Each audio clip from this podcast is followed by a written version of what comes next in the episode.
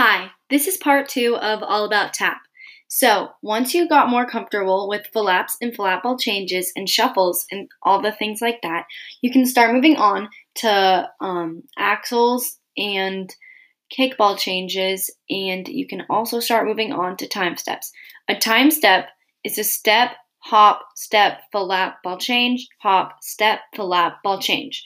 And then you can move on to double time steps, which is step, hop, flap, flap, ball change, flap, hop, flap, flap, ball change, hop, flap, and so on. And then there's triples and quadruples.